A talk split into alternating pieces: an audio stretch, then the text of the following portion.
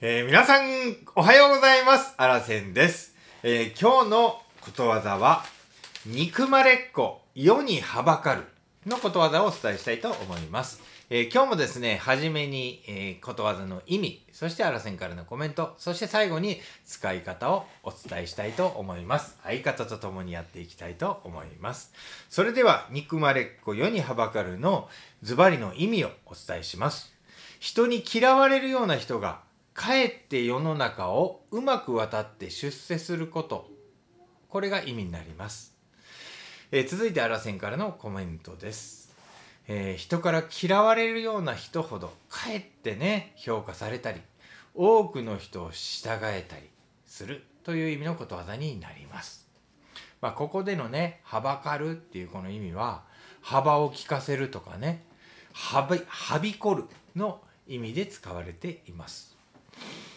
まあ、わんぱくだったりね、頑固者だったりする子が、周りから、うん、ちょっとなーなんて思われながら、頼りにされてるなんてことは結構多いんじゃないかなっていうふうに思いますよね。これは昔の人からのアドバイスになります。活躍している人への悪口として言うこともあることわざなんですけれども、まあ憎まれるくらいでね、まあちょうどいいという意味もあります。さあ、それでは今から、えー、伝え方をお伝えしたいと思います。それじゃあショートコント風にいきますね。それじゃあ Q! ねえねえのぞみちゃん。何？京子。憎みのあの子、うん、いつも威張ってるよね。嫌な感じだよね。うんでもね京子クラスではなそう思われとるみたいやねんけど、うん、実は下の学年の子からは、うん。めちゃくちゃ信頼されてるんやってもう頼りにされてるんやってまさに憎まれっ子世にはばかるよねえー、そうなんやじゃんじゃん。はい。